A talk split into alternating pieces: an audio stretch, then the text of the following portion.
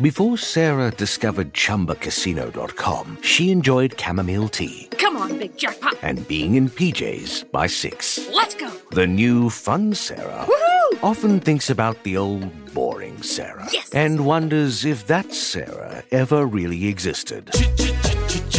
Chumba Casino has over 100 casino style games. So join today and play for free for your chance to redeem some serious prizes. No purchase necessary. Void where prohibited by law. 18 plus. Terms and conditions apply. See website for details.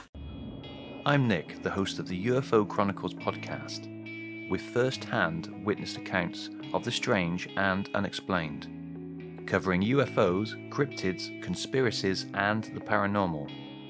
Real people, real encounters. So come with us on the journey into the unknown. UFO Chronicles podcast is available to listen to on all apps. I'll see you soon. This guy, if we wouldn't have found him, like in the middle of nowhere, if we wouldn't have found this dude, he's gone. And that's just, you know, us just stumbling on people by chance or, or you know, like a 911 call or something like that. But you see so much of it, and that's not even our real mission. You know, BORSTAR is primarily going out there doing all the rescue calls, but Uvalde was a big thing where our team was kind of got thrust into the spotlight a lot of that is just evolved from what you know society is kind of created over the years. You know, you take away funding from law enforcement, you take away support of law enforcement, and then you, you know, breed a, a workforce that trains guys to like ask for permission to act before they do what they know is right. You get a lot of people standing around and, and waiting for, for some initiative instead of you know breeding that, that warrior mindset. Anytime you mix you know, money and drugs and trafficking and stuff, there's going to be weapons.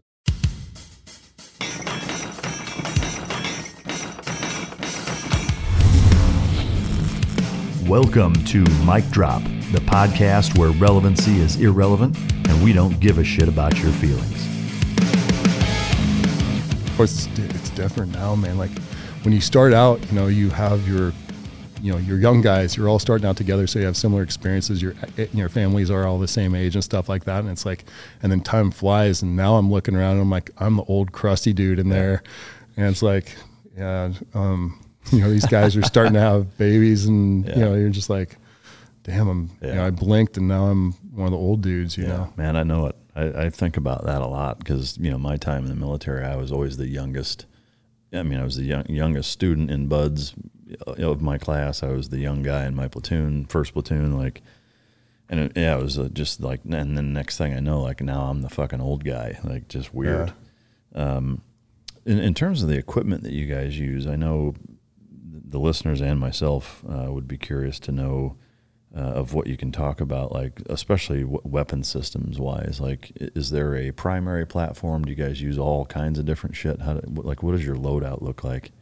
Yeah, the uh, you know it's funny that there was a somebody on YouTube had a deal that you know there's this kid doing loadouts. You know, you say that, Yeah. and, and uh, I was like, I was looking at that, I was like, damn, that dude's equipped well, man. I'm like, like, we need, need to talk to, we need to talk to somebody because man, I don't have that yet. But um, no, we're fortunate. Um, yeah, we're st- standard primary carry is an M4, and then uh, we've got a few Glocks to choose from now. Um, but uh, you know, in doing cross training with a lot of these other units and, and stuff, we're we're very fortunate with uh, you know guys are always going to bitch about like a new light comes out and they want it, but like we're very well we're very well equipped with Yeah. with what we have. So we have everything that you know, almost everything that you know like you know you think of uh, any of the top tier teams we're Yeah. we're rolling with.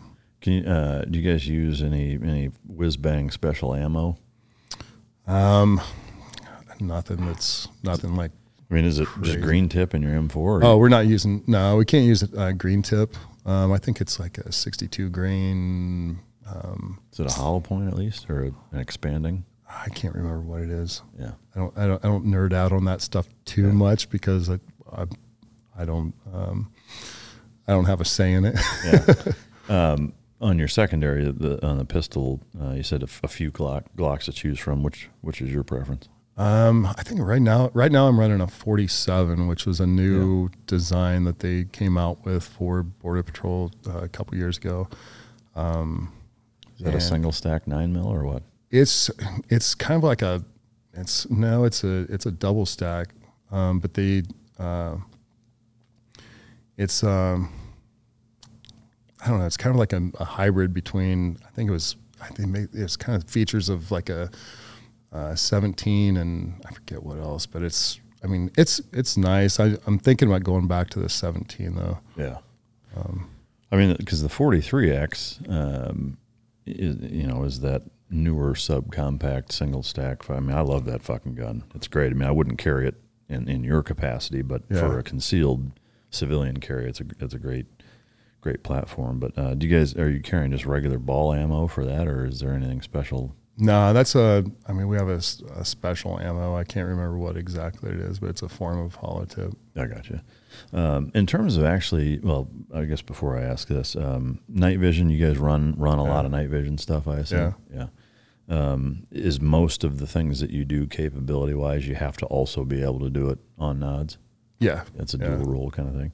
Um, as far as uh, any maritime stuff, like do you guys have boat units and shit like that also, or? Um, you know, not so much in Tucson, but um, yeah. but yeah, the uh, I think the San Diego guys work a lot with the team guys out there. I think a fair amount. Okay. Um, I, I, know they've done some training uh, with them. They've done some training with the Coast Guard. Um, so I think they do uh, some maritime stuff out there. But we, some of the Texas units probably too with the Rio Grande. Yeah, I think they do some stuff on. The, I know they do some stuff on the river. I don't know how much they get on the boats or in you know in and around or any of that stuff. But um, they, uh, yeah, we've just we're uh, we're expanding our capabilities as far as um, there's uh, got some uh, diving is now a, uh, a um, capability that we're really? getting into, which is we just got blessed for some guys for that. So, oh. I mean, can you talk about like what what scenario would exist where you guys would need need to be diving?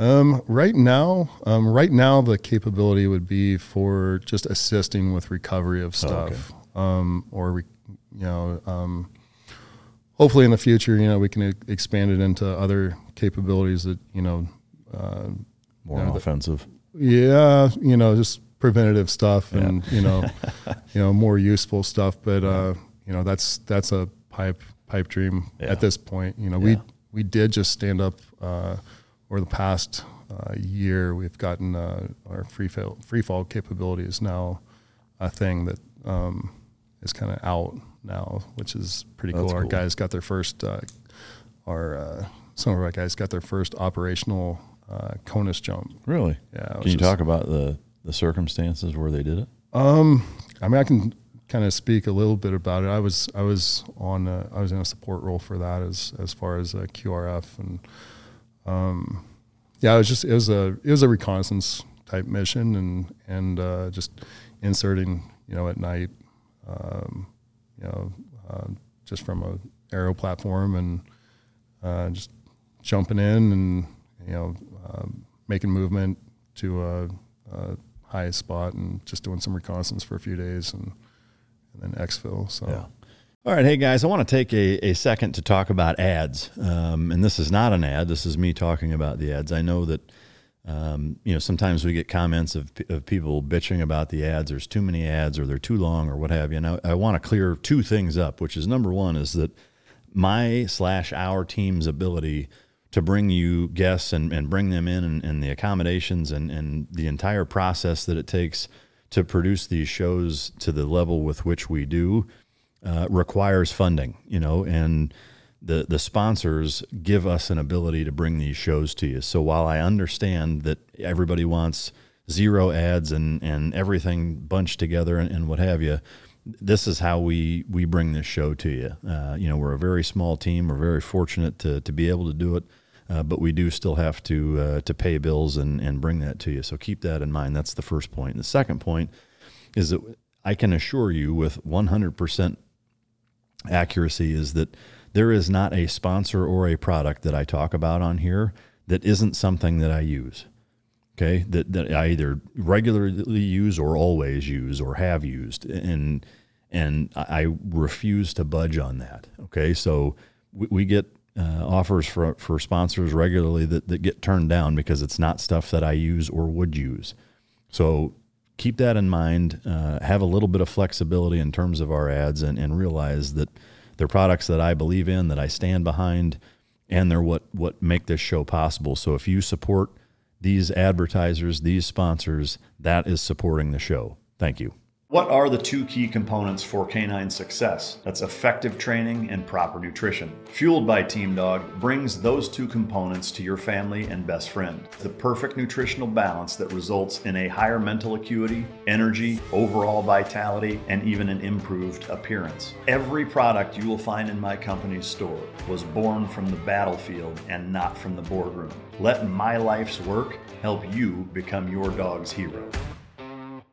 Is there a lot of, and I know this is wading into the uh, operational security territory that maybe you're not comfortable with or allowed to, to speak to, but in terms of BORTAC's use, um, kind of offensively to offensively slash preventative to where it's counter operations of, of anything that's going on. Is there a fair bit of that, or or is most of what you guys do more reactionary?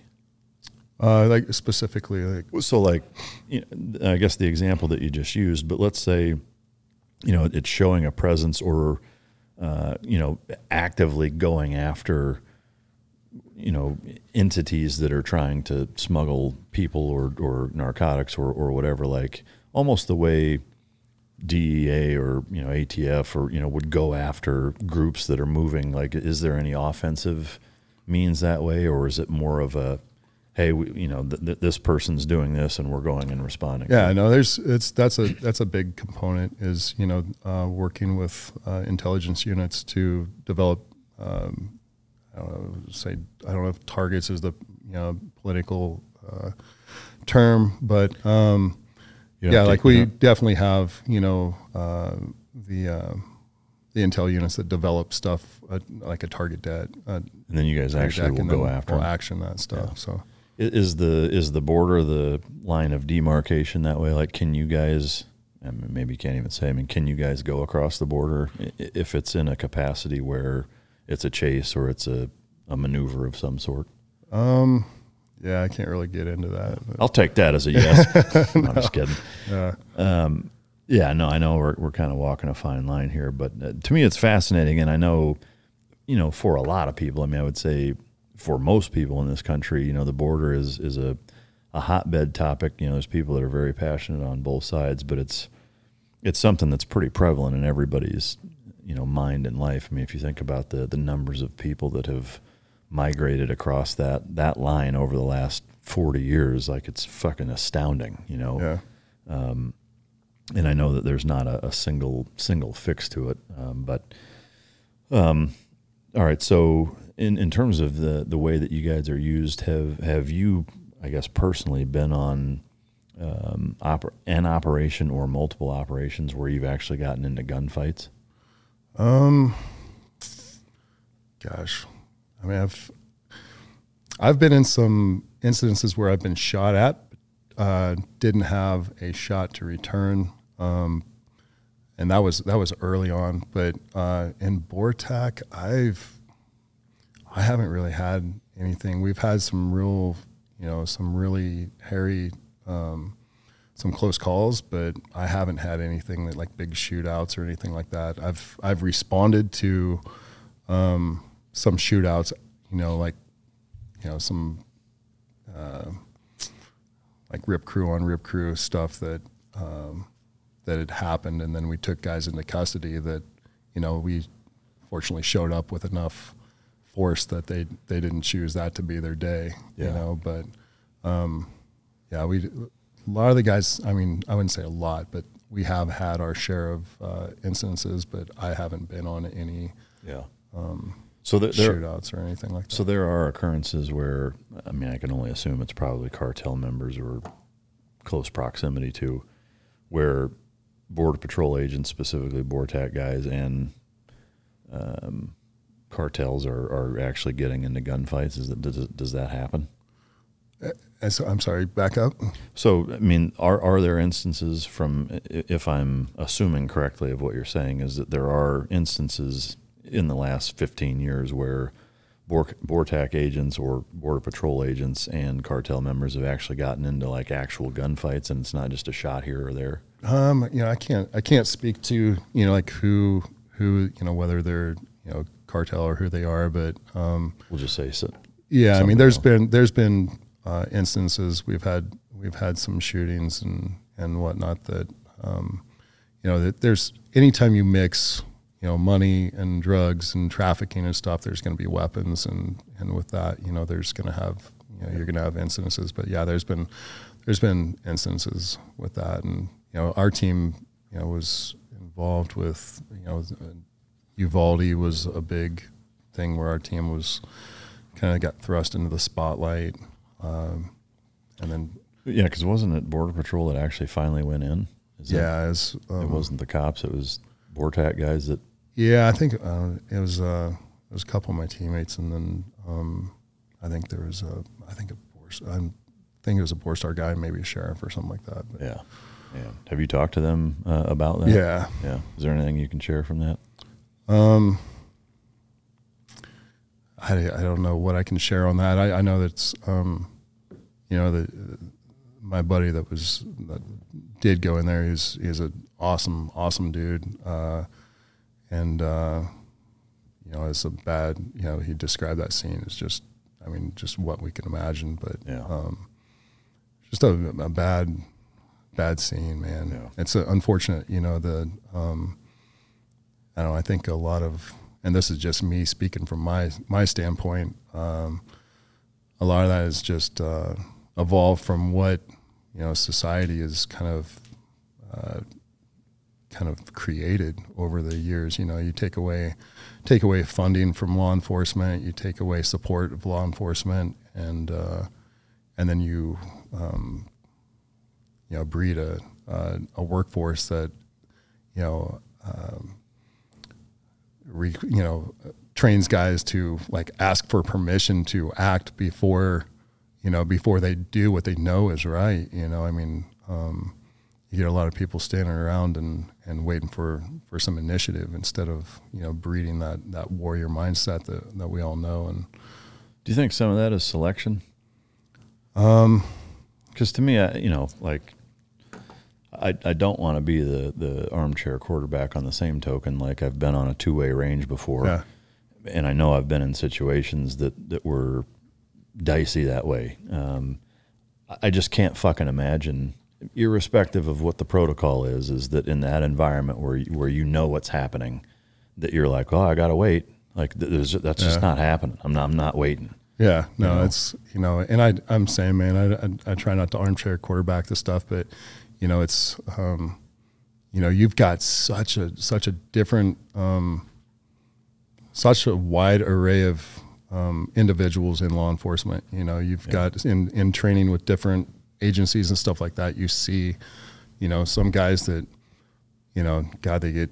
I, I was at a training thing. Actually, it's here in Dallas like years ago, and and uh, ran into a police officer, and they're walking off the range, and you know, as uh, as female, she had one box of ammo. You know, I'm like, I'm like, uh, you know, I'm just curious, but you know, is that like training ammo or?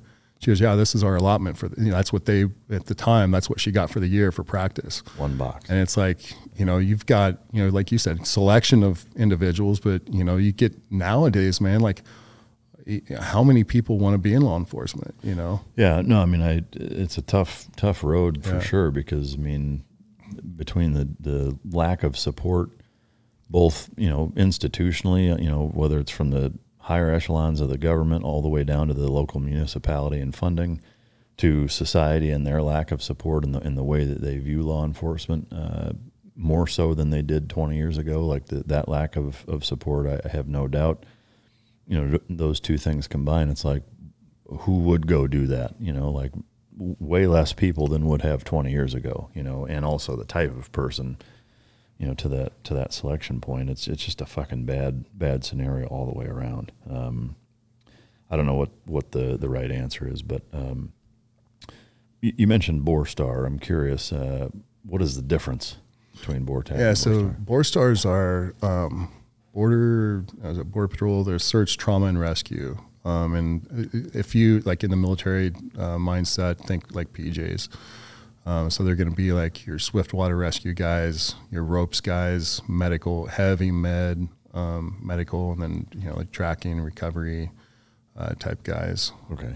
They've got, I think they also have cadaver dogs and stuff like that. So Yeah. they get tasked with a lot of recoveries and, um, God, they Responding to those guys rescue so many people in the desert. Like that's it goes so unnoticed. Um, But you know they're rescuing thousands of people, thousands of people a year. It's it's you know of course you know that's not doesn't you know grab the uh, Headlines. yeah, but those guys they do great work. Um, we attach a lot of their um, paramedics. We've got one of their uh, one of their really good paramedics in our team right now that he goes out on all our ops with us. Oh, okay.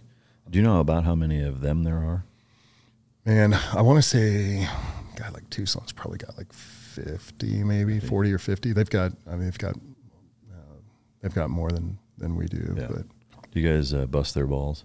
it used to be, man. It used to be like really, really, you know, headbutting um, to a point where like, I, you know, you'd be in the gym, you'd be like, you know, Fuck that guy. yeah, like you, you know, you. It used to be, you know, like a lot more. Um, yeah, there used to be a lot of you know contention there, but now, I mean, now it's, you know, we're all the same. You know, we're very similar dudes. You know, and and uh, you know, you have some guys that you know dual tab. They'll go over to that side of the house, or they'll you know start there and come over, and you know, some of some of my best teammates in the past have actually come over from there, and Yeah. you know, so. Any uh, Bortac versus Borstar charity boxing events? I think we'd win that one. Yeah. uh, what is the what is the tack in Bortac? It's just tactical. tactical? Yeah, Okay. you gotta have tactical in So anything. so right? star well yeah so star is a is an acronym. Tac is just tactical. Yeah. I gotcha. So Yeah. so inconsistent, you border patrol guys. Um, so all right, so um, your path, I guess, you started out when you first started out. Um, can you walk us through kind of your timeline of, of the you know thirteen plus years that you've spent there? yeah. So so I started out in Calexico um, as a line agent. Um, sights set on Bortac. Uh, first chance I got for that, I, I went out for it. I went through selection, graduated in what was it 2009, um, and uh, it's funny, man. Like, uh, you know, the, the Tucson team, they show up and they, you know, they're handing out like they're giving their guys like, you know, you know, here's a knife. You know, congratulations, you made it. Here's a here's a badass like you know like a Strider knife or so, I can't remember what a really nice knife. And you know, I'm sitting here you know, like I graduated from Calexico and I didn't know it at the time when I was you know getting my my ass kicked in selection. Um, but uh, they disbanded our team. Oh, really? So I get out and uh, yeah, I'm like, I get, you know, hit in the face with like, you're going back to the line. So I get back and, you know, go through graduation, get back to the line. And now you got like, you know, it's like with any special unit, you know, you got haters, um, you got people that, you know, support your unit. And then you have guys that, you know, some guys that failed or they, Just despite you. they didn't get selected or whatever and and so now they're you know they're the biggest haters and I get back to my station and it's like a supervisor he's like so yeah Switzer uh Bortac right yeah like well you know he's like okay well you've got you know such and such duty um take this old piece of shit ride that barely rides and uh, make sure you put on that tactical harness you know when you go out there and I'm like all right this I got I'm not going to be able to deal with this you know so um so a detail came up to Tucson um, to come out here. They had they were getting hit with some some stuff and uh, a lot of uh, bandit and rip crew activity and uh, stuff like that up in the mountains. So they they Can you were- talk about what that is, Bandit and Rip Crew? uh, so that's you know it's just with the narcotics, you know, um, trafficking. Uh, they uh, you know just moving moving the drugs, armed armed uh, armed drug loads, and then you'd have other other uh, entities, you know, working for other plazas or you know whatever. Um, find out where those uh, routes are, and they're basically setting up interdictions, you know, and uh, and uh, so one of our big taskings was to address that, you know, to make that, you know, the the area, you know, the AOR safer for everybody. I mean, safer for you know U.S. citizens and and frankly you know safer for you know illegals that are crossing. You know, just not getting caught in the middle of all that stuff. So um, that's something that we were we were tasked with, um, and that was back in like 2010. Um, so I came out here on a three month detail, and uh, and then um, then that's when uh, one of my my classmates was was shot and killed on Brian Terry. Yeah, yeah. So he was a classmate of yours. Yeah, he was my Bortac classmate. Man. What, so I mean, can you tell us that story? Like, were you were you there when that happened, or you you came over because of that? I, w- I so I was on that detail. As I worked on that op. Um, there was an ongoing op for that spanned a period of time, but um, the night that that happened, I, I had already returned home. I was on I was on the rotation prior to that, so I was I was down there uh, working that, but but I had I had fulfilled my my period of time there, and I was I was back home uh, at that point in Calexico, and I got the call at like like two in the morning. I had somebody. Uh, another classmate that was working overheard the radio traffic and called me to see if I was all right because they knew I'd been there on detail. And that's when I, I remember that, you know, the phone call and getting, uh, just getting waking up and, you know, I was just like, fuck, man, you know, like, I, I didn't, at that point, I didn't know who it, who it was, you know, I just knew, they just said that, yeah, hey, I just heard that, like, you know, I knew you were out here. I heard that, you know, somebody, uh, that you guys got in a firefight and uh, and somebody somebody didn't make it and uh, so um, yeah so that was tough Yeah. um, and that's that did kind of factor into um, you know my team my team had been disbanded but then they they stood it back up but at that point in time I was like man I, I that's where you know I was like I want to go to Tucson Yeah. you know Do, do you know uh, like the circumstances of how how that happened or what happened? Like, because it seemed like there was kind of some almost controversy surrounding or or swirling around what happened, what didn't happen, what was being released versus not, and it seemed like it kind of turned into a shit show, didn't it? Yeah, it's. Um, I don't know what I can actually dive into. Um, I can say that you know that there's a ton of conspiracies out there over, and and, and it's and, and that happens with you know any agency, you know, government agency, and any any shooting um, that that isn't like that they don't throw the facts out there right out of the gate and stuff. It allows all the the uh, people with their foil hats to formulate their own uh, opinions, and then stuff just starts bouncing around. But I mean, I can I can say that you know it's it wasn't any. There was no crazy conspiracy. There was no crazy anything. Um, it was just a, you know, it's a it was a it's a dangerous freaking job that we do, and uh, you know, it could have been any one of us that night. Um, it was just uh, it was a unlucky shot um, by by the the shithead that was carrying a an AK, you know. Um, and he, it wasn't like a it wasn't a well aimed shot. He he just you know Got basically like a spray and pray in general direction and um, All right, guys. As you know, I'm into uh, health and fitness, uh, and specifically how nutrition relates to it. Um, coffee is a, has been a staple of mine, and, and I think most people's for a long time. Um, as you know, I'm a big uh, proponent of Mudwater, which is a sponsor of this show. They have been uh, for a while now, and, and we have a great partnership. I love their product. Um, it's a phenomenal alternative to coffee. Um, for me, you know, coffee, there's jitters, there's mold in it. Uh, you know, a lot of times it tends to, to kind of upset my stomach. Uh, but Mudwater has adaptogenic uh, mushrooms. Um, there's a fraction of the caffeine that coffee has. There's a little bit, but it's very, very little. Um, and it, it really leans on on mushrooms and the blend of matcha and chai for kind of that sustained energy that that continues to go and, and doesn't crash the way coffee does when uh, when it runs out. Uh, they use lion's mane for alertness, cordyceps to support physical performance, chaga and reishi to support the immune system, turmeric for soreness, and cinnamon for antioxidants. Um, I I really enjoy that first cup of warm liquid in the morning by taking mud water instead of coffee, and I'll put uh, just a splash of of heavy cream uh, or even some protein powder, uh, some collagen powder, um, and I also throw uh, usually a couple drops of uh, stevia or uh, monk fruit vanilla to make it kind of a, a thick, normal morning coffee ritual type of uh, concoction, and uh, I got to tell you, it, it does wonders for me, and, and I'm really really glad that I switched. It's been you know a better part of a year now, you know that I've been taking that. Uh, and using that as part of my uh, daily morning routine, and it's fantastic. I love it. I, I can't re- recommend it enough. Uh, it's 100% USDA, uh, organic, non GMO, gluten free, vegan, and kosher certified.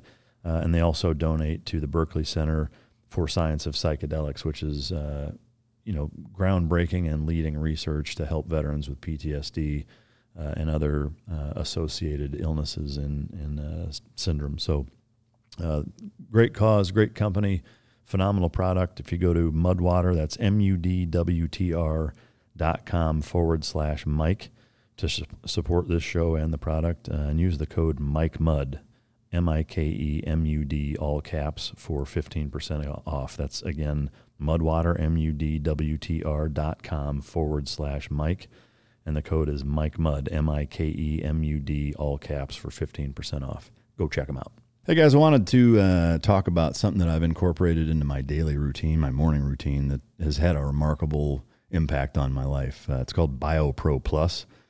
Uh, it's a non-synthetic HGH uh, treatment, and uh, you know, every year after puberty, your HGH levels naturally drop, uh, and exponentially. Sometimes can even drop by by fifty percent by the time you're 35. I train jujitsu three four times a week. I lift three four times a week, and BioPro Plus, without question uh, enhances my ability to train more uh, days per week, harder, recover faster, uh, enhance performance. I cannot say enough good things about this product. I've been taking it for a few months. Uh, it's, it's remarkable, and I will continue to, to do so. Um, if you want to, uh, you know, perform better, look better, feel better, uh, I, I, can't stress it enough. I, have tried BioPro Plus, and I encourage you to go to bioproteintech.com uh, and if you want to get $30 off your first order, use the code MikeDrop, M I K E D R O P. And again, that's bioproteintech.com. I cannot stress enough, this stuff has uh, been a game changer for me as I've gotten older. Can you speak to, I guess, just the the general circumstance with which the like were were your guys responding to something and they were fighting back, or like can, can you kind of give us the the general purpose? Yeah, so, I, I, mean, I think I think I can. Um,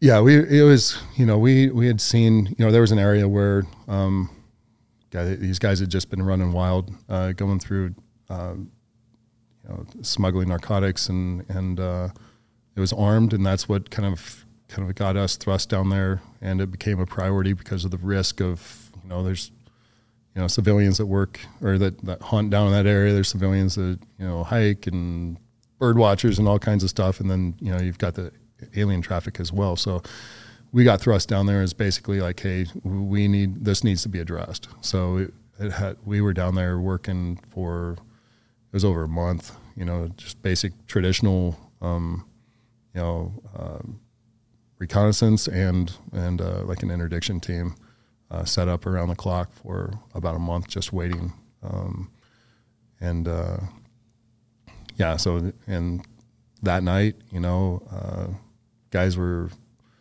it was a change of uh, shift. So shift change. Guys were one team was infilling as as these guys were packing up and getting ready to pack or to to get out of their their rotation and and uh, one of my teammates was you know like hey. You know, hey, I think I, I think I see someone coming down the trail. Oh shit, he's got you know, he's got a weapon. Um, and then those, you know, quickly, you know, things shifted to, you know, focus on that.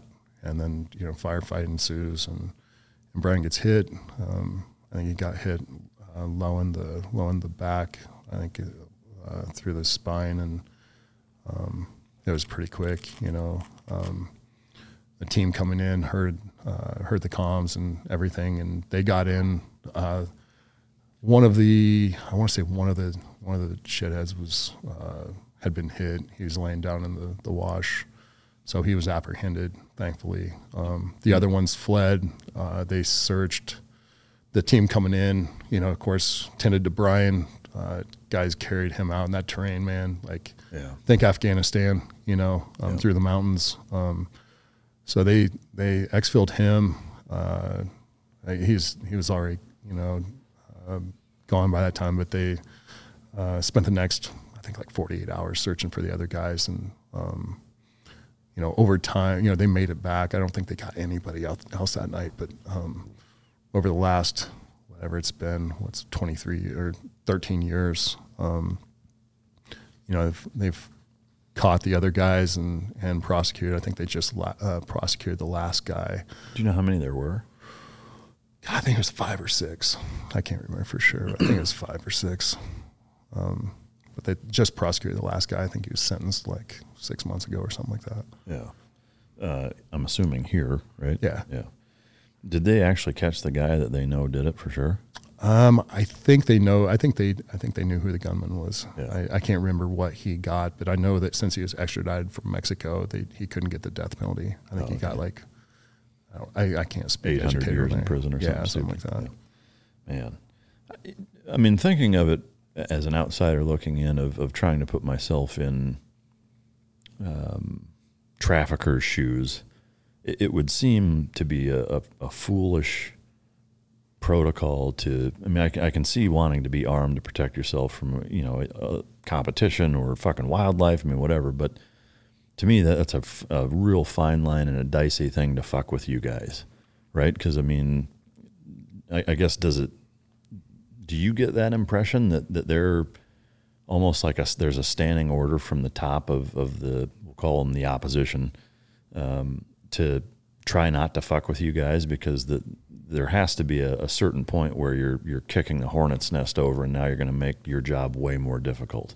I I think that there's you know, and I think there's definitely you know, I think there, and I'm speaking just personally. I think that there's, uh, um, I think there's some sense of that, you know, and you know because God, if they if they wanted to, you know, yeah, they could definitely be shooting it out a lot and stuff, but it'd bring a lot more attention to them, and then it just make their their jobs a lot more difficult. Um, and the last thing they want is a lot of attention, you know. So yeah. I think there is some of that. I also think that they probably use, you know, some of those tactics to, you know, uh, hype up other areas for a rival. You know, you know what yeah. I'm saying? Like like baiting. Yeah. Like make one spot hot so they can draw attention. Well, make to, make a rival areas hot. Oh, you know, so oh yeah, okay. Oh, you know, I don't know. I yeah. just well, it's like there's so much of that. There's, and that's one thing that I, I always I always like talking to people that we catch because I'm, you know, I'm so I'm personally intrigued by it. Not not even from an operational standpoint, but it's interesting. Like yeah. all the crazy behind the scenes stuff that we don't know, we don't deal with, we don't. You know, it's just interest. It's always interested me.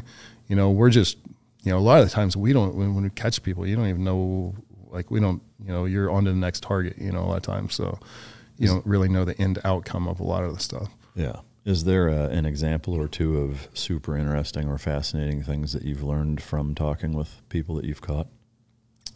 Um, God, I think I can't think of anything off the top of my head. Um, is there anything that's uh, that shocked you? Um, like is, there, is there a situation you've come into that you're just like, holy fuck, like it, it was just shocking?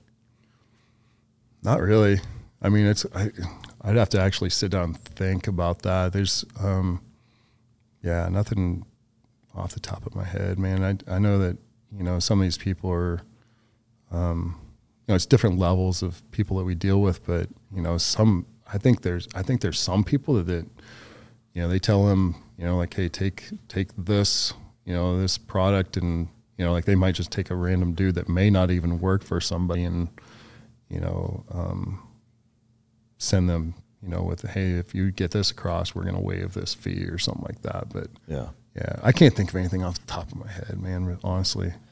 Uh, from uh, like a, a, human atrocity standpoint, have you guys run into things that, that kind of made your stomach turn that way? Like, is there just some gnarly shit that you've encountered? A lot of it, man. There's, there's, there's. It's a big desert, and you know, we we've, you know, aside from all that, like, aside from just dealing with the the just the day to day like, just crappy people that we deal with a lot. You know, um, there's a lot of good people, um, and you know, like Mexican citizens or uh, Guatemalans or whatever coming across. Like, you look at them and you're like, that is they're they're a good person. You know, like that is a good person that's really legitimately trying to make it better for their kids, better for you know, like they're not all you know the, uh, the evil criminals that that we deal with a lot.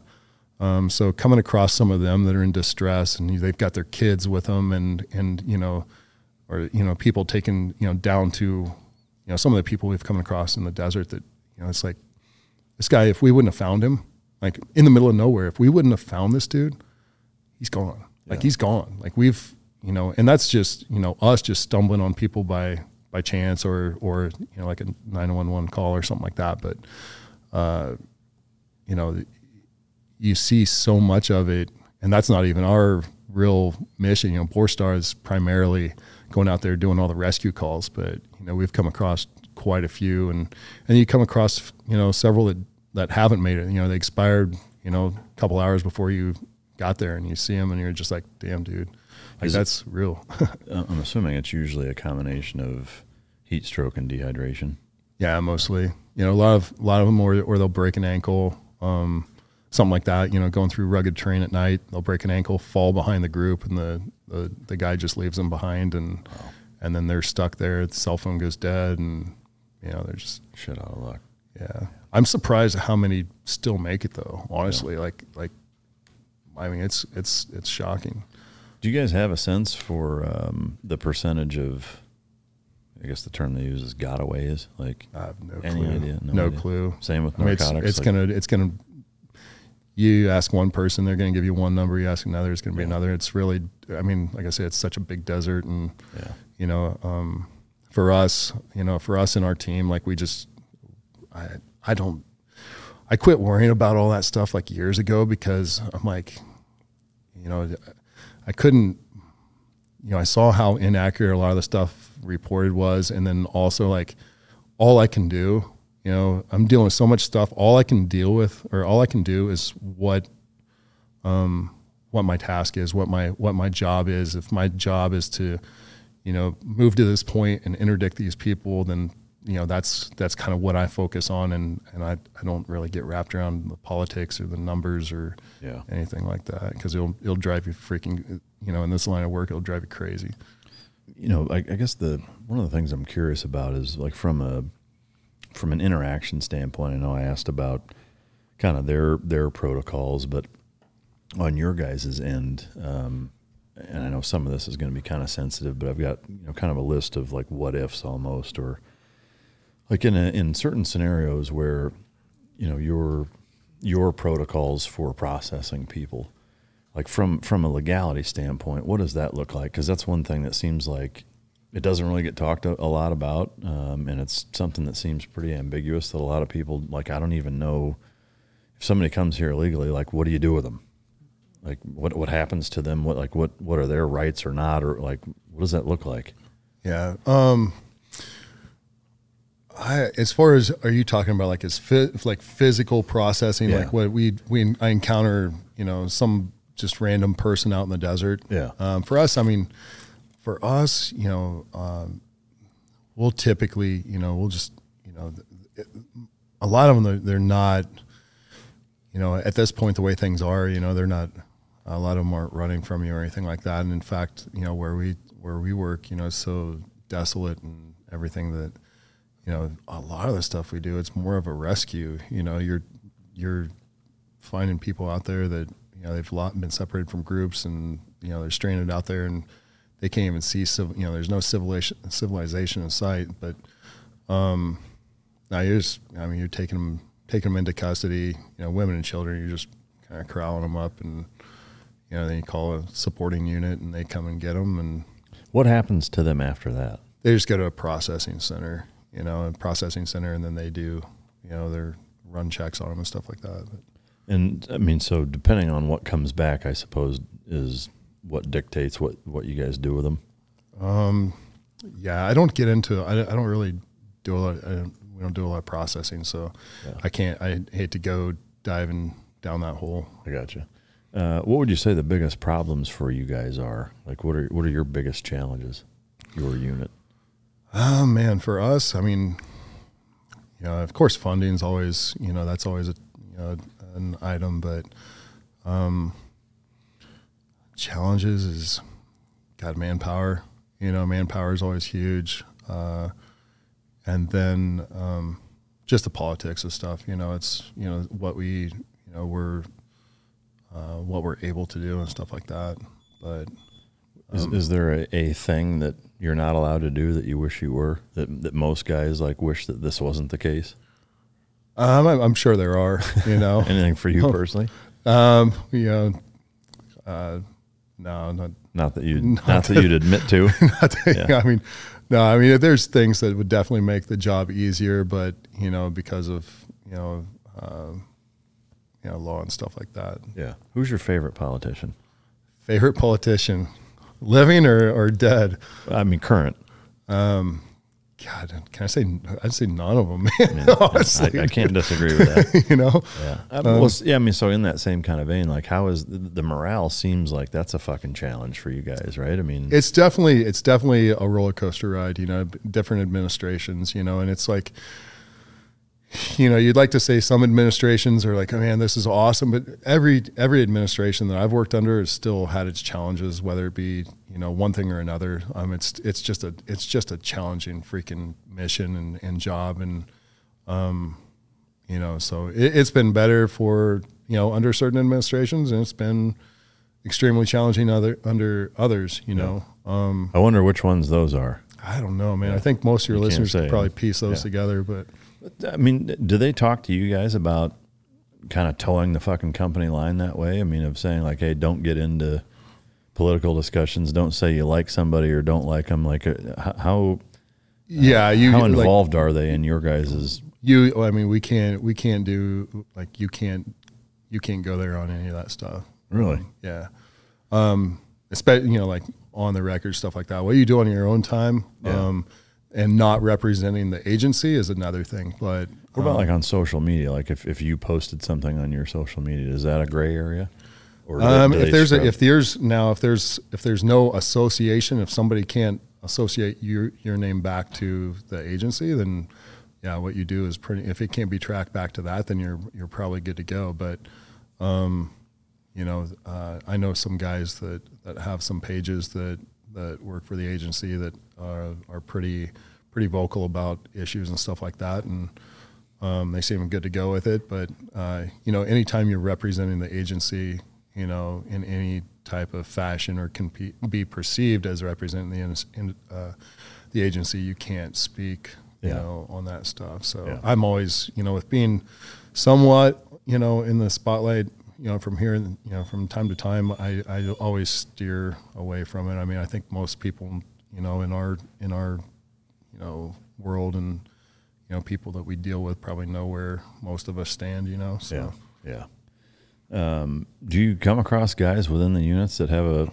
a polar opposite political viewpoint? Because you guys uh, have to talk about that shit, right? Yeah, man. There's only one dude that stands out that you haze the shit out of him. That we, I mean, he was one of our new dudes, and we just joked about it. You know, this was a couple, uh, couple elections ago, and uh, man, he was voting for you know to make history, and you know he made history, and and then we just you know, he caught a lot of crap. Yeah. You know, he caught a ton of crap. Yeah. Um, it was funny true. though. Yeah. But, I mean, I don't think his one vote really swayed anything. Yeah. But yeah. yeah. Um, one thing I'm curious of, and I know this doesn't apply maybe directly to the unit that you're in, but on a broader scope, like the bum rush scenario, like some the, sometimes you see these groups of caravans of like thousands of people, and d- does Border Patrol have a a policy or a, a mitigation plan of some sort that if there's 5,000 people that just come across at once and, and overrun an area, like is there a, a standing order of this is what we're going to do or this is how we handle it? Man, um, yeah, that's. I mean, that's that's a scenario they're they're dealing with uh, hot and heavy right now. Um, what the um, fuck do you do? Like at, at some point, there has to be a like, okay, this is a fucking an act of war I mean, really, like if uh, like if there's twenty thousand people that are, let's say they're armed, like let's let's go down that fucking rabbit hole of like, is there a fucking line? Yeah, if there, if there was say, an if there was an armed, you know, if there was a bunch of armed, you know, if a, a large number of armed people like that, then that's, you know, that's a, that's different than what we're dealing with now. Now we're not dealing, you know, everybody's not armed, but, um, yeah, it's, it's, all, I've often wondered, like, you know, it's like, you know, at what, like, where is that line between, uh, you know, hey, this is just immigration, and then, hey, this is like, uh, you know, like an assault on, you know, Yeah. Um, well, I mean, so the short answer is like that hasn't been directed to you guys, like that. Hey, that whether it's a number or whatever, that there's not boxes that if these boxes are checked, you are to respond in this way. Like, are they that specific? Not that I mean, maybe you can't share it, and I get why you couldn't. But is is there a plan? you know, I can't, I, I wouldn't really dive into that. Um, I know that like for us, you know, we deal with mostly high, the high risk stuff. So anything armed, you know, we're definitely, we'd definitely be responding to, um, any special circumstances, we would, we would be addressing it. Yeah. Um, you know, but as far as like the tactics or, or, you know, like what criteria initially, you know, spins that up, I'd, I'd hate to dive into that. I mean, can can you at least say that there is a protocol or there isn't? for like my team to respond specifically like, or like the the overarching scope of the entire customs and border patrol like I'll give you a hypothetical is that you know we'll say at the at your sector let's say that there's 25,000 unarmed but non-compliant non-violent but non-compliant people that are just streaming across like is is there a point at which that our our government via the border patrol would say figure out a way to stop this at whatever fucking cost. Well i think that's i think that's what they're they're figuring out now you know um, as far as what you know upstairs what their um, strategies or or uh, you know their their their means or what you know what their yeah what i guess what their strategies are and stuff like that i i couldn't speak to that but Yeah. Um, Do you know anybody that could probably that, that would come on here and talk about it? i don't know man i don't know possibly Because I mean, to me, it's like I, I get the not wanting to delve into the into the politics. I mean, it's the same way in the military. To me, th- this is a separate issue, though. You know, this is. I mean, it, it's American sovereignty, where it's like you know, an organization whose task is to maintain integrity of the border should have a fucking answer for that. Right. You know, like that. Not a, oh, we can't talk about that. It's like that's your fucking job. Like Yeah. you, you should and you you have to talk about that. Like, you know, the American people deserve to know what your fucking plan is. If thirty thousand people just start coming across, I mean, at a hundred thousand, a fucking half a million, a million, like at, at what point are you going to be like, okay, we've got to do something to stop this? And and I mean, th- these are uncomfortable conversations that I know most people in those positions don't want to have to have answers to because those answers either scare or piss a lot of people off or some people.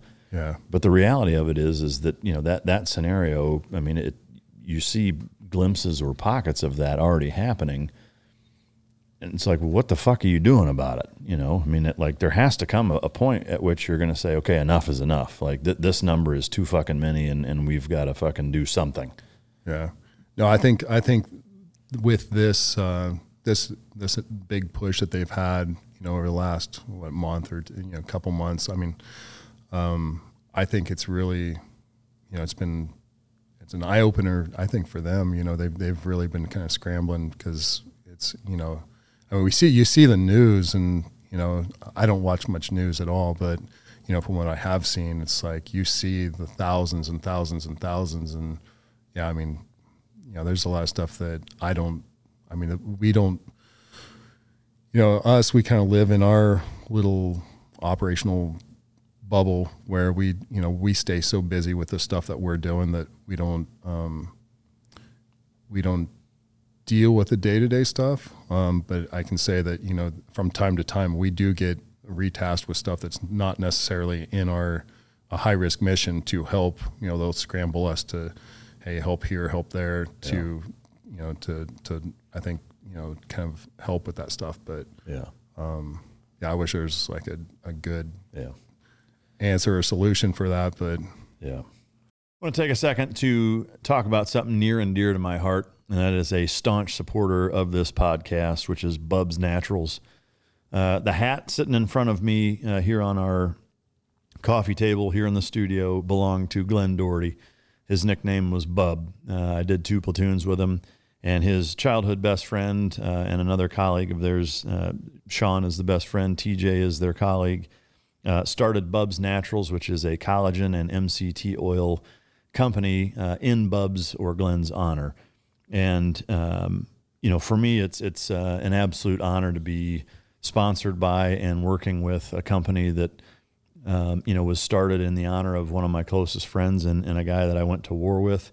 And uh, you know the the Bubs brand is not only super quality, um, you know, collagen uh, collagen powder as well as MCT oil powder.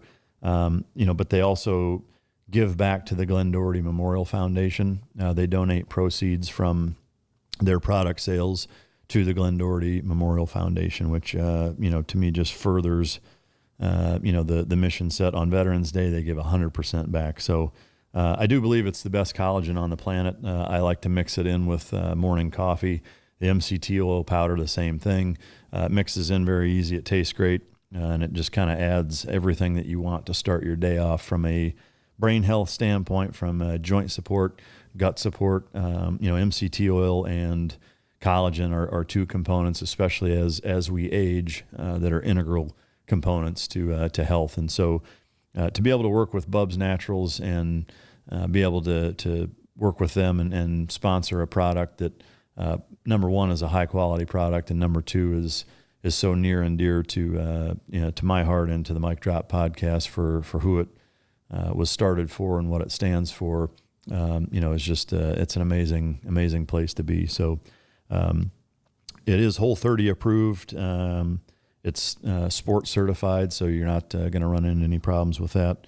Um, and I will say that um, you know right now they're they're offering uh, twenty percent twenty percent off if you go to bubsnaturals.com and uh, use the Mike Drop code. So uh, I really highly encourage you to to try it out, incorporate it into your day to day for joint health, for brain health, uh, for cognition, for gut health and uh, and to support an amazing organization that does a lot of things uh, in Glen Bub's honor. So uh, go to bubsnaturals.com. Mike Drop is the code, 20% off. Um, has there been a, a biggest bust that you've been a part of, like whether it's amount of drugs or people or like a thing that stands out as being like a, a mission or oper- excuse me operation that you went on that uh, was the most notable? Man, um, God, there's a, I mean, there's a, there's, they all just kind of blend together. Um, but, um, I can't think of, well, I would say there was one uh, years ago. Uh, we had just wrapped up a, there was a weapons deal. There were some people taking weapons south. Uh, we were, we were on that. And then, uh, and that was, that was kind of in urban setting. We are set up for that and uh, and then uh, we got spun up. We got a call um, that some people were being held against their will up in the mountains by one of these rip crews. Um, so basically, you know, what was happening was, you know, uh, these guys were up in the mountains. They had apprehended a group of just aliens, um, and they were holding them basically for ransom. You know, like making them call back to Mexico and like Western Union uh, thousands of dollars before they'd be released. Um, so we we scrambled to the to the airstrip and uh, hopped in the Hawk. I think it was probably uh, maybe 11, 12 o'clock at night. Um, hopped on the Hawk, and I think there's six of us. Um, we had ISR overhead, had had them pinpointed up on this mountaintop, and uh, had some really good pilots that night. Took us in, you know, low, and then just popped up uh, just offset, you know, maybe 40 yards, and they had already released the um, the aliens. They had released them barefoot, and they walked off the mountain. Um, but uh, we got there, got the dudes, um, recovered the weapons. Uh, a couple of guys ran, and these guys, man, like they'll run and just jump off cliffs. they'll jump off, and you'll just see them. You know, we'll, we'll watch it back, you know, play it back from the ISR feed, and you just see them just tumbling, just tumbling down cliffs, get up, continue running. And it's like one of us does that, dude. We're like dead or, you know, or worse, you know, Yeah. like really fucked up. But Like fucking mountain sheep. Oh Like yeah, the- they're like little, you know, mountain goats and Sherpas or whatever. But yeah, they we eventually got them all. Um, were there were any of them severely injured from those falls? ah, they're just, I mean, they were kind of jacked up. up, but nothing like crazy. God, that's crazy. Um, but uh, got them back, and uh, they ended up tracking down the aliens that they had been holding. And one of the aliens identified the uh, one of the guys we caught by the shoes that he was wearing. He- Really? He, was he had taken this guy's you know fake Jordans or whatever, and he and the the the guy was wearing them, and so that's that was one of the key pieces of the evidence or whatever. But So in cases like that where they're like actual bad guys that you guys wrap up, I mean, do they get processed differently? I'm assuming and charged, and or do they just fucking deport them or what? Like, Nah, they're t- most of them, you know, like stuff like that. I wish I knew more as far as like, uh, like a lot of times we don't get to see like the fruits of our labor. We don't get to see it through to see like, you know, how, how many years this guy got or where he landed or, you know, anything like that. But I know those guys got several years. I want to Yeah. say at least, I want to say one of them got like 40 or something like Oh, that wow. years. yeah. Um, I'd, I'd be curious. You, you probably, I'm assuming you wouldn't know the answer if, if you don't get the the wrap up, but. Um, one, you know, whatever their sentence is, when that's done, then what do they do with them? Like, I, I would hope they don't. Nah, they would just get deported then Yeah. at that point if they're illegal. Yeah. Wow. That's fascinating shit. Um, have you ever gotten into, into any actual fights with any guys in all your time there? Like, if anybody put up like fist fights and, and you had to beat somebody's ass or, or get into it where you have your hands full or anything? What? i mean you know there's been a lot of good tackles a lot of good you know body checks and stuff like that but i think i've you know i don't know being one of the bigger guys i think that i don't you know i haven't had anybody really Is, is that common, or or is it usually like once you're at that point, they're like, "Fuck, we're caught. There's no no sense in fighting." No, there's. Well, I guess, I guess there was one dude. There was a dude. Um, he was. Yeah, that was. Uh, he was. I think he was Guatemalan. Um, but he was he was fighting with one of my teammates on a mountaintop, and I came over and assisted with that. And that dude was throwing blows, but you know there were two or three of us that quickly um, took him into custody and Yeah. he uh I mean he was tweak he had to have been tweaking on something. Um we are kinda you know, um just kinda holding him down and stuff like that. And that dude was I mean, he was I've never seen a guy fight like that. But Really? Yeah, he didn't get any good blows in or anything, but he was Just spazzing my buddy was going good on him and I looked over and heard him, you know, and we went over and uh, took care of him. But Do you guys train uh, combatives much? Um, we do some some guys more than others, but um, we do um, a fair amount of, of combatives. Um, in fact, we had ta- I talked to some of your guys uh, down Corm- Coronado about getting into some of the classes down there. I know some of our guys have been through some Yeah. stuff, but Oh, okay. Yeah, we do. Some guys, a lot of guys are. A couple of my teammates are huge in jujitsu, and um, I used two years ago when I was in Japan. I I was kind of heavy in it, and um, but we we try to do that. You know, do some training stuff in kit and everything just to for that. Yeah. Um, what's the age requirement, uh, or, or what's the maximum age to try out for Bortac and Borstar? You're looking at my gray hair, and like that question came up. Huh? I mean, look at my fucking. I've got just as much, and I have no. you're fucking like how hair, you're so- like how many how many years do you got left, man? Well, no. I, no, I mean for for a guy that wants to start out. Yeah. Like, what's the no? limit? There's no there's no age limit. Man. Really? Um, there's not. I mean, we've got dudes that God, I've got, I've had dudes on my team young enough to be my kid. You know, um, What's the oldest guy you've seen come through? oldest. I want to say that we Anybody had, in their forties? Oh yeah, Yeah? yeah. We had you know I like Brian. Brian when he went through. God, what was I? I was. Yeah, I, I want to say he was forty something. We've had a couple other dudes. We had an SF dude that came through. He was he was I think maybe mid forties, 44, 45. Going through the selection. Yeah. Wow. And they made it. Yeah, Oh shit. There's hope yet. yeah. Uh, yeah, just in the window. Uh, man, that's fucking wild. Uh, anything that I haven't asked you about uh, BORTAC that uh, that's relevant? Um, man, no. I mean, I, the last couple years, man, they've you know the with the the jump program that's been a huge a huge huge thing for us, and they're they're really pushing that. Um, so I know it's one thing that our our team is really proud of. But um, no, it's it's you know it's we've always kind of struggled with recruiting um, because there hasn't been a lot out there, and there haven't you know people don't talk uh, openly about. Um, stuff like that. So I, I, really appreciate the opportunity to come on here and talk about this. Oh, yeah. I know it's it's uh, big for us because you know a lot of the guys that we try to get are you know guys like you know your listeners, so guys with uh, you know military or uh, law enforcement background. Um, you know, it's just getting out there and getting the word out. You know, and um, kind of the process and stuff like that. Yeah. You know, so Is there a cap? Uh, I mean, I know recruiting is like they're pushing. Are they trying to get X number of guys, or like is there a hey, we don't want over four hundred or that's never been a problem. I mean, we've never we've never been uh, At max cap? No, Yeah. I mean it's, I mean like the attrition rate and stuff like that. Trying to get guys um, certified and, and everything like we've never Yeah. we've never come to that. So is there special duty pay uh, above and beyond? Like, do you guys get bonuses or anything like that for doing it?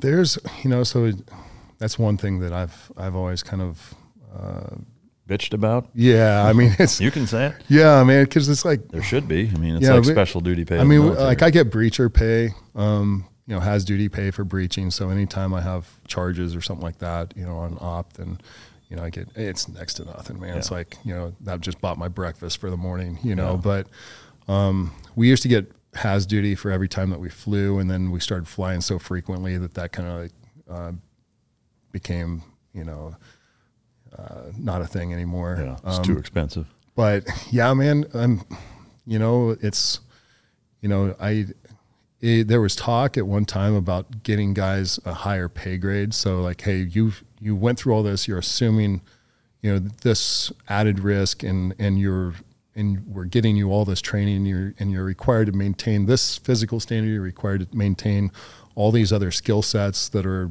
you know, just you know, it's more capabilities, but with more capabilities comes more liabilities to you as an individual as well. So, um, getting compensated for that, you know, we've we've kind of struggled that, you know, for that. But um, right now, it's just a haz duty for for certain operations. I mean, to me, like from a recruiting challenge standpoint, that that would be the first fucking thing I would do is say like, hey, if you if you make it, you get a ten thousand dollar bonus and a, a, a bump up in pay grade and an extra six hundred bucks a month. I mean, it's like something like that Yeah. that's fucking tangible that actually makes a difference. Yeah, You know, uh, I mean, shit, they do it in the military. Um, you know, I mean, to me, that seems crazy that they don't have something like that. It's like, well, no wonder, you know, because notoriety and the and the aura of having the tab or whatever only goes so far. You know, yeah, yeah. I mean, that's that's cool. Like the first year, Yeah. you know, when you're, you know, but and when your hips fucked up and your knees are blown out, and you know, like, yeah, there's got to be some some kind of compensation for it. Um, one thing I was curious of, what like drug types, what what's the most prolific uh, narcotic that you that you guys see uh, it used to be marijuana. Um, now it's fentanyl. Fentanyl is just everywhere? it's yeah, Wow, it's crazy. It's absolutely and just in pill form.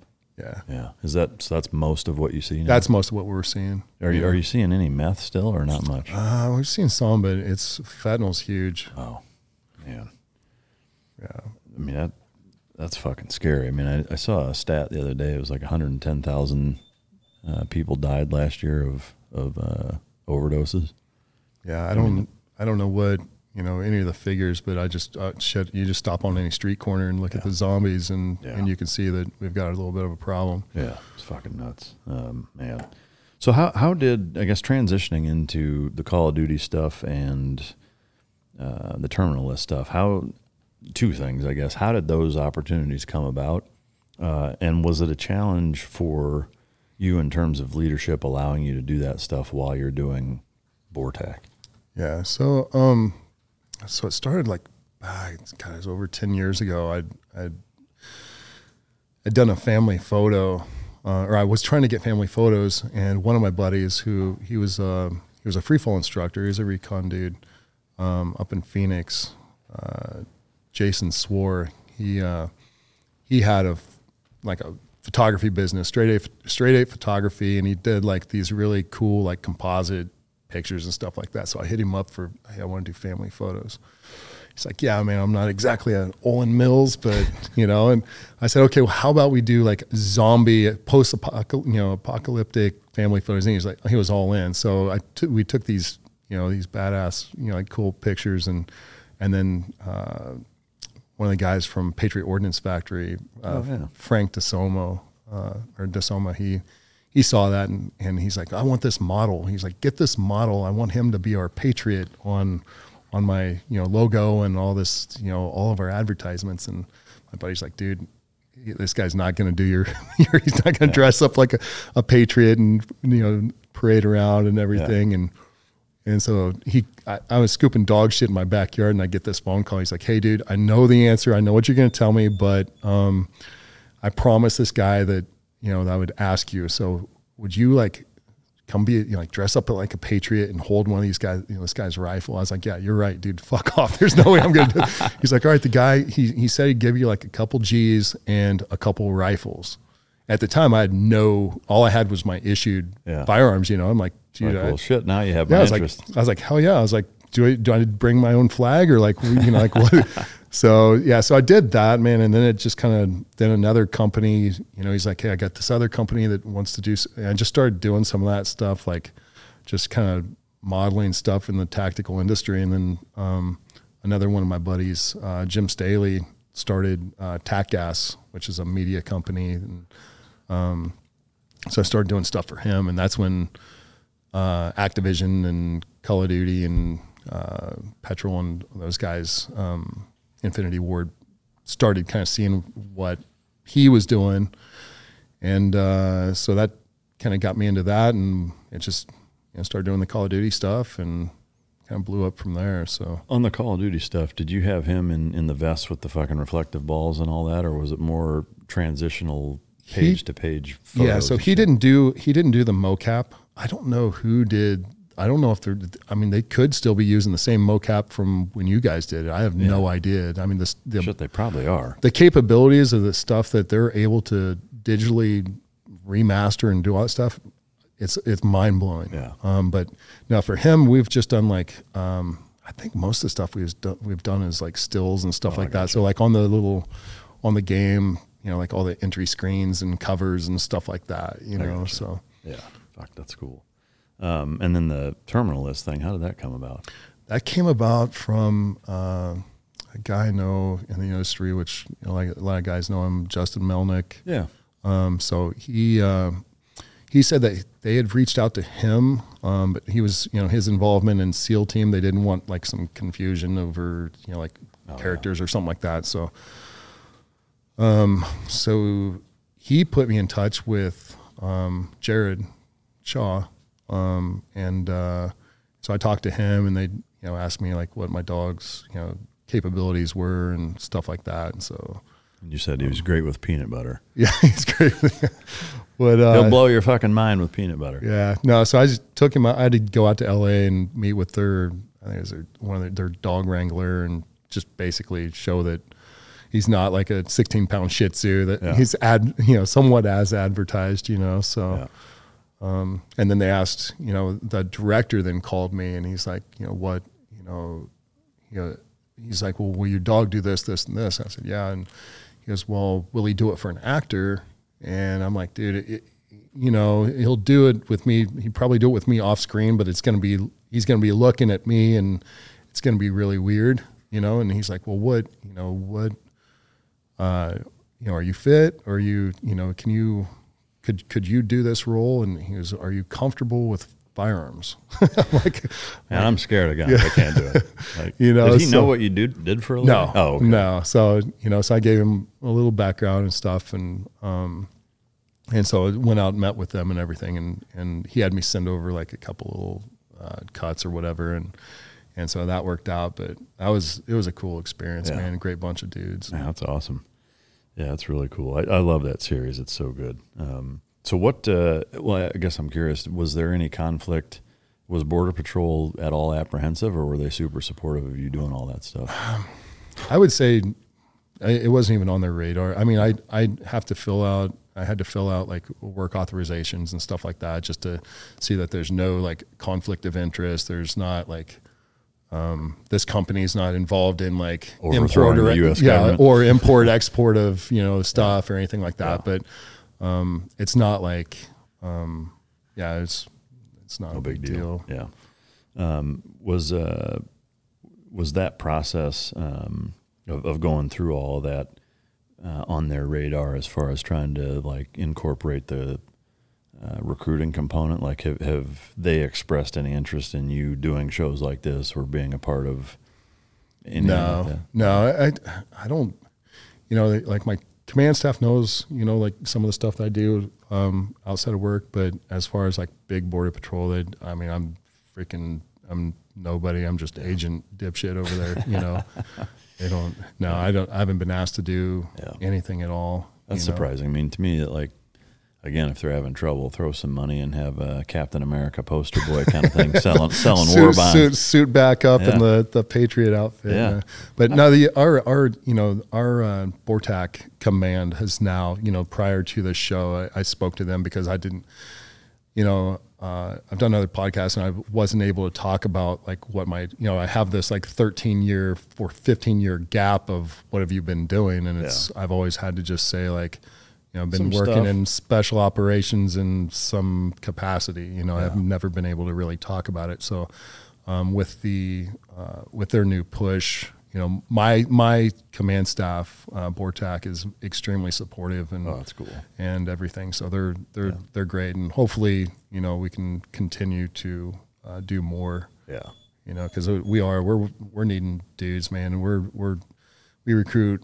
We like to get dudes from you know regiment and and the teams and stuff like that. So it's always great to see those guys showing up at the Sure. the tryouts. It's just a lot of the guys I don't, you know, when we train with the other units, a lot of them don't know, you know, who we are or or, or they don't think of of it as an option. You know, Yeah. it's I know I hadn't, you know, I, I had no clue who Bortac was. You know, Yeah. but it's it's honestly been a great, it's a great, it's a, it's a great gem for dudes that.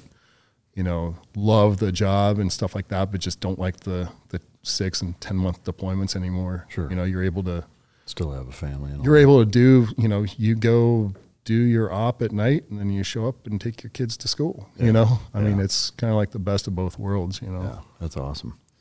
Uh, so, what for you now? Like, how, how much more time are, are you going to spend doing what you're doing, and, and what's the what's the long game?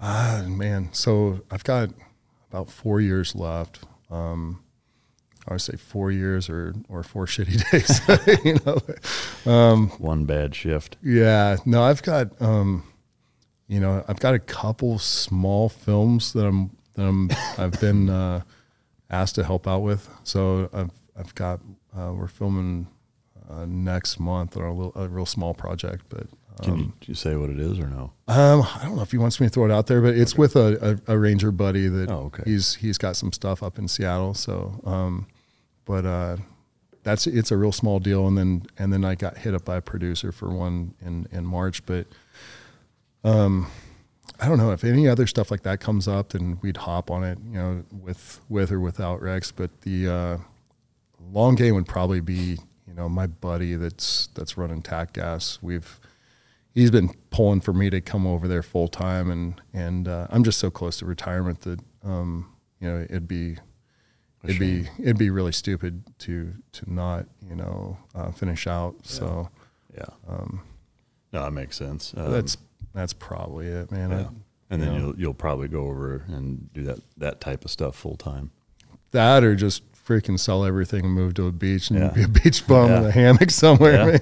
Nothing wrong with that. you you've earned it for sure.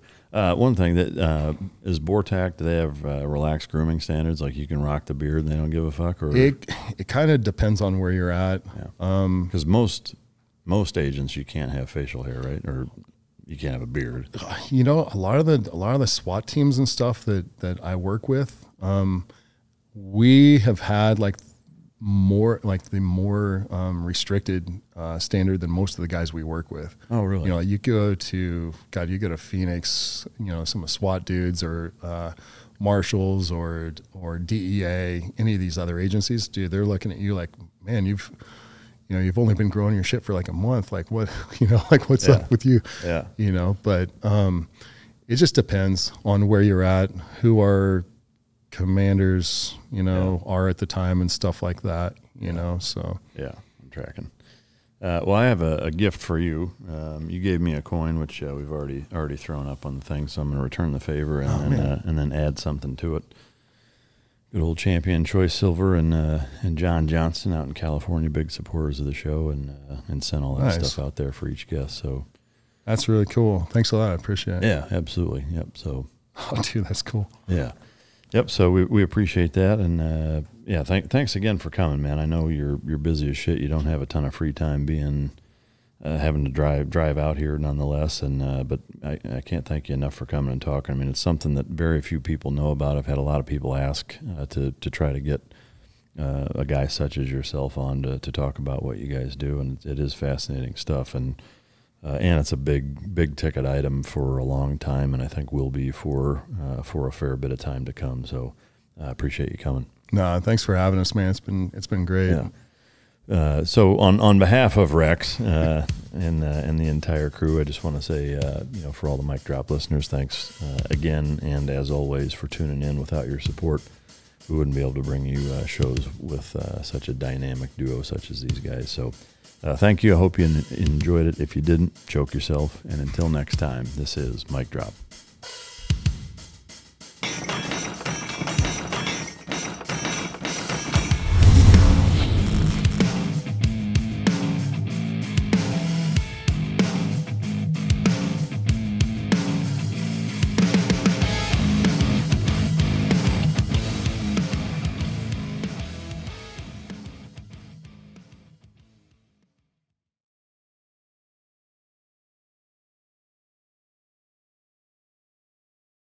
Before Sarah discovered ChumbaCasino.com, she enjoyed chamomile tea Come on, big jackpot. and being in PJs by six. Let's go. The new fun Sarah Woohoo! often thinks about the old boring Sarah Yes. and wonders if that Sarah ever really existed.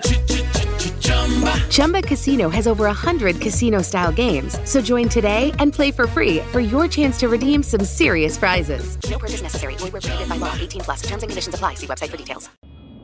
I'm Nick, the host of the UFO Chronicles podcast, with first hand witnessed accounts of the strange and unexplained, covering UFOs, cryptids, conspiracies, and the paranormal.